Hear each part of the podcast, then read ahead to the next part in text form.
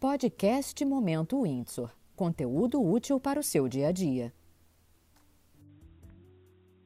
Olá, o podcast Momento Windsor está de volta. Hoje conosco Marinho Filippo, fundador do Bloco Espanta, uma das principais vozes em defesa da retomada dos eventos no Rio de Janeiro. Marinho, boa tarde, obrigado por conversar conosco aqui no podcast Momento Windsor. Conta pra gente primeiro como é que está o Espanta nesse, nesses tempos de pandemia, o que é que vocês têm previsto aí, o que, é que vocês têm acertado para retomada dos eventos. Paulo, uma boa tarde, prazer imenso estar aqui falando com você, já amigo de longa data, nesse espaço da Rede Windsor, uma grande parceira, não só do Espanta, como da cidade. Então, para mim, é um momento muito especial podendo ter essa troca aí com vocês. Né? É, eu podia dizer, Paulo, acho que eu posso dizer que o espanta, assim como todo mundo, está com o coração muito apertado, né? É, a gente acredita muito na força do carnaval, na força da cidade, é, assim como, como todos nós, né? Assim, a gente teve que fazer esse recuo estratégico. É sempre uma definição, uma insegurança muito grande esses próximos passos. Claro. Mas o que a gente tem feito com muita cautela é seguir as orientações dos órgãos de saúde, é a gente passar essa informação para o nosso time, porque acaba que tem uma rede muito grande embaixo de todos nós, então a informação ela precisa ser compartilhada, precisa ser é, dita para todos e explicada para todos, para que a gente possa fazer é, que todos compreendam tudo o que está acontecendo. Então nós seguramos todos os nossos eventos, a gente travou é, várias ativações que a gente faria, escolha de samba, primavera do espanta, a gente tem uma agenda é, ao contrário do que muitos pensam, né? Assim, o espanta ele não é só carnaval, ele é uma plataforma de eventos que acontece ao longo de todo o ano. É, a gente tem Arraiado do Espanta, Primavera do Espanta, o Espantinha. Travou tudo. E agora o nosso momento é de muita esperança, né? é de muita energia positiva. A gente acompanha a evolução né, do, do quadro, porque infelizmente é, foi, né, tudo que aconteceu foi muito triste, mas nós acreditamos muito é, nos, nossos, nos nossos órgãos sanitários de controle, secretário de saúde, municipal, estadual, então a gente está com muito otimismo, com muita fé, com muita crença e certos de que teremos sim. Até lançamos agora o Espanta, nós lançamos uma campanha na última semana, hashtag Eu Acredito no Verão, né? Porque a gente acredita que vai ser um Boa. verão maravilhoso. Boa. É isso. A gente tem que criar esse otimismo, criar essa onda positiva, essa onda de energia para que todos possam realmente compartilhar e viver o verão com muita segurança, com muita responsabilidade. Inclusive é um discurso, Marinho, muito em linha com o que é, o prefeito Eduardo Paes usa. Você já foi é, auxiliar dele, você já trabalhou no poder público bastante tempo. Sua experiência de gestão, inclusive, de órgãos públicos, é, como você me disse mais cedo, é muito útil para o Espanta. Eu queria te perguntar uma coisa, você mencionou uma palavra, você falou em rede. Nós temos de falar com toda a nossa rede. E eu sei, até porque o Windsor é parceiro, que há várias iniciativas de cunho social que o Espanta comanda.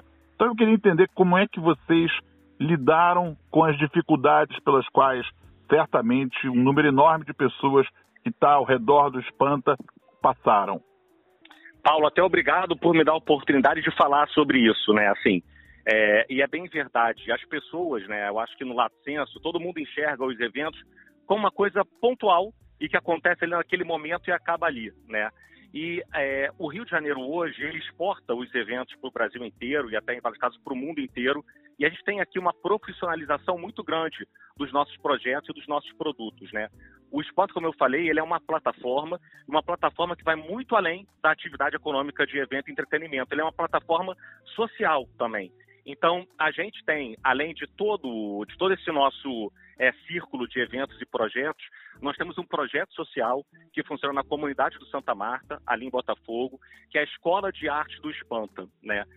Ela já tem mais de 10 anos, a gente começou como uma escola de música do Espanta, que a gente queria formar os músicos para tocar no nosso bloco, na nossa bateria. Começamos com esse propósito, com essa ideia. Nós já formamos vários músicos que hoje tocam com grandes artistas e até fecha um ciclo muito legal, porque os próprios artistas, eles reconhecem essa nossa capacitação, esse nosso propósito, e eles é, acabam retribuindo isso para o Espanta nas suas apresentações. E a gente hoje forma, além de músicos, artistas de toda a área, né? Seja, não, é, além da esfera musical, a esfera circense, a esfera das artes cênicas também. E o que é legal, a gente atende, além desse, dessas crianças, as famílias também. Então a gente atende por ano até 150 famílias e é, é o que eu falo para todo mundo, né? No momento da pandemia, nós enquanto bloco, é, a nossa fonte de receita ela foi extinta, ela foi seca, só que a gente não podia parar esse apoio que a gente dá do projeto social para os jovens e para as famílias.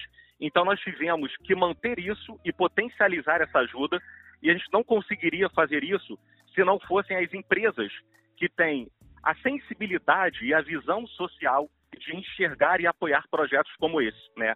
E aí eu falo sempre, é, mais do que gratidão, que eu falo sempre é exaltação que a gente faz com empresas como a Rede Windsor, que é de entenderem esse ponto além, para onde estamos indo, para onde o mercado está caminhando e para onde cada um pode dar a sua contribuição para esse desenvolvimento, para esse crescimento e para essa potencialização. Né? Porque assim, é o que eu falo sempre, é, o foco do índice é fazer uma boa hotelaria e ele por si só já emprega centenas, milhares de pessoas e ele já está dando a sua contribuição. Só que quando você começa a olhar é, para é, outros setores e para outros lados, você pode, né, você conclui que você pode estender um pouco mais da sua, da sua atuação, somando forças, acreditando, investindo em quem faz projetos com responsabilidade e com muita é, com muito estudo, com muito planejamento, para que a gente possa juntos, numa grande rede, transformar a nossa realidade, né?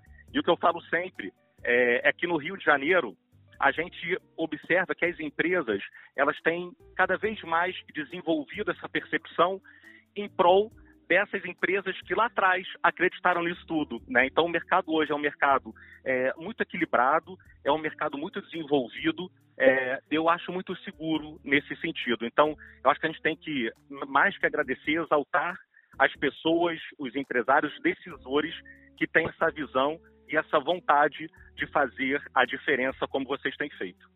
É perfeito, e eu só faço um adendo ao que você está dizendo, eu agradeço pelas suas palavras em nome da Rede Windsor, mas além, muito além de ser uma rede de hotelaria que recebe, que trabalha com uh, hospedagem, é uma empresa que surgiu no Rio de Janeiro e que tem uma visão social. Então eu acho que estar junto a projetos como o do Espanta, ajudar no momento de pandemia em que as pessoas não tinham o que comer, é mais do que não é mais do que obrigação é, de uma empresa dos dias de hoje, de uma empresa alinhada com tudo que a gente vem é, assistindo por aí. E Marinho, aí eu queria ouvir de você um pouquinho sobre programação. Além, o que é que você tem previsto? Quando é que vai começar esse teu projeto de verão? Quando é que a gente começa a voltar ao espanta? E outra, eu sei, como eu disse, que você tem interlocução com autoridades do, das esferas municipal e estadual. Tenho uhum. certeza de que tudo será feito com respeito estrito às normas sanitárias. Mas se você puder dizer também que respeito, como é que se traduz esse respeito, tudo, tudo que vocês estão pensando e o que vocês farão para assegurar uma diversão segura para as pessoas, eu agradeço se puder contar para a gente. Legal, Paulo. Claro que sim. Na verdade, né, as discussões elas estão acontecendo há muito tempo, né, a construção dessas normas e mais uma vez parabenizar as nossas autoridades de saúde, principalmente aqui no Rio, o nosso secretário municipal de saúde, Daniel Sorange, que mais do que é, orientador disso tudo, ele tem sido muito aberto a nos ouvir, né, assim, e, e ouvir as nossas contribuições e sugestões. Nesse momento, isso é muito importante para a gente definir próximos passos. Então, assim, é, eu não tenho a menor dúvida, uma coisa que eu tenho insistido desde sempre é a realização de eventos teste, né? Porque acaba que o setor de eventos, é, ele foi muito... É, ele foi muito... Vamos falar marginalizado. Quase marginalizado, né? Quase é, isso, ele, né? Ele é o vilão por causa ele da. Ele é o vilão dessa história. Ele, foi, ele, ele se tornou o vilão dessa história de uma forma, é, eu acho que muito exagerada, né? Porque acontece, como todos os setores, as aglomerações, é claro, a gente sabe que elas causam a transmissão do vírus, mas a gente pode é, planejar, organizar e fazer é, a reunião de pessoas de uma forma que os riscos sejam minimizados ao máximo, né? E os eventos, eles têm tantas variações que a gente pode fazer com que eles aconteçam de uma forma que o risco seja é, zerado ou minimizado ou levado a, a índices irrisórios, né? Então eu vejo essa agenda sendo construída, a gente vê a retomada do futebol, aconteceu agora da abertura do público aos estádios, né? Aqui no Rio especificamente com números muito satisfatórios, se eu não me engano, acho que é, o jogo do Flamengo, especificamente, primeiro, foi 1% em, em termos de, de contágio, é um número né, mínimo irrisório perante a quantidade de pessoas que lá estava. Então, assim, a gente agora está vendo o decreto que já foi publicado, permitindo a realização de eventos até 500 pessoas. Eu acho que esse é o processo, né? A gente construir uma agenda. É, a gente hoje ainda é exigido passaporte sanitário, uso de máscara, mas o que eu percebo, é, vendo, participando dessas reuniões e encontros, é que essas exigências elas vão ser cada vez é, mais é, repensadas, né? Uhum. principalmente pela questão da vacinação. E aí é o ponto que eu tenho também defendido para todos à minha volta, equipe, funcionários, parceiros e amigos, que a gente tem que convencer, estimular, provocar todos à nossa volta a se vacinarem, né? Assim, é, único, é a única segurança que a gente tem de para que a gente possa construir uma cadeia de proteção e de estancamento da proliferação do vírus, né? Assim, só a partir do momento que a cadeia vacinal tiver com números altos para evitar é, um contágio desequilibrado e excessivo, é que a gente vai ter um ambiente seguro, né? Sem muitas restrições para voltar a reunir as pessoas. E aí, Paulo, que eu falo sempre, né, os eventos que estão abrindo agora, principalmente no cenário internacional, para venda de ingressos, a gente vê uma adesão imensa das pessoas imediata. Os, né, o Rock in Rio, aqui na semana passada, os ingressos estouram esgotam em poucos minutos. Então, o desejo das pessoas, ele é realmente para a gente retomar rapidamente a nossa rotina, mas isso só pode acontecer realmente as pessoas entenderem que o ponto, o pilar principal é a vacinação, é todo mundo se vacinar para que a gente possa, em termos né, de ambiente público de convivência em sociedade, é, olhar para grupos juntos novamente com o mínimo de restrições. Né? Agora, a gente está planejando, o evento está pronto para o ano que vem, né? já avançando aqui um pouco no que você perguntou, sim, o nosso sim. calendário está fechado, mas além de tudo, a gente tem a gente está só esperando o momento certo de comunicar, o momento certo até dessas normas estarem consolidadas para que a gente possa estar tá fazendo a convocação do público né, de acordo é, com, o que, com o que possa, de fato, oferecer essa segurança para todos. Mas como jornalista, deixa eu te provocar aqui, porque eu sou curioso. Eu sou curioso e os ouvintes aqui do nosso podcast são também, então eles vão me provocar se eu não perguntar. Você acredita que já haja possibilidade de frequentar, de, de um público frequentar um, um, encontro, um esquenta do Espanta nesse ano ainda? Então, eu até, pelas previsões oficiais, né, a partir de meados de novembro, as exigências elas já se tornarão mínimas, né? Até existe a intenção de abolir o uso da máscara, a gente alcançando essa, essa cadeia vacinal já próxima da totalidade da população. Então, existe sim. Só que nós só daremos esse passo, né, havendo essa garantia. Né, a gente tem os eventos TES que vão acontecer ao longo do mês de outubro. Então, existem ainda né, passos concretos a serem dados para a gente ter essa segurança. A gente está acompanhando isso. Mas o nosso planejamento, com toda a segurança e mediante a tudo que já foi feito, a própria prefeitura já anunciou o edital do Réveillon, já anunciou o edital do Carnaval, o próprio governo do estado também já anunciou o apoio né, aos festejos de final de ano. Então, assim, já temos elementos concretos de que a partir da virada do ano a gente tem um ambiente já próximo ou já na sua normalidade plena. Então, nós estamos, enquanto produtores, acreditando nesse cenário. Se os eventos teste, todo esse, toda essa avaliação nos proporcionar né, segurança para realizar um Bota Fora de, 2000, de 2020, ou então um pré-espanta 2022, desculpa, um Bota Fora 2021, né? E um pré-espanta 22, faremos isso sim para celebrar esse momento. Mas a nossa intenção é que a gente possa fazer um evento a partir de janeiro, né? Bonito, grande, do tamanho que a cidade, que o país merecem e oferecendo para o público o que eles querem, né? Assim, que é a gente poder confraternizar todo mundo junto novamente.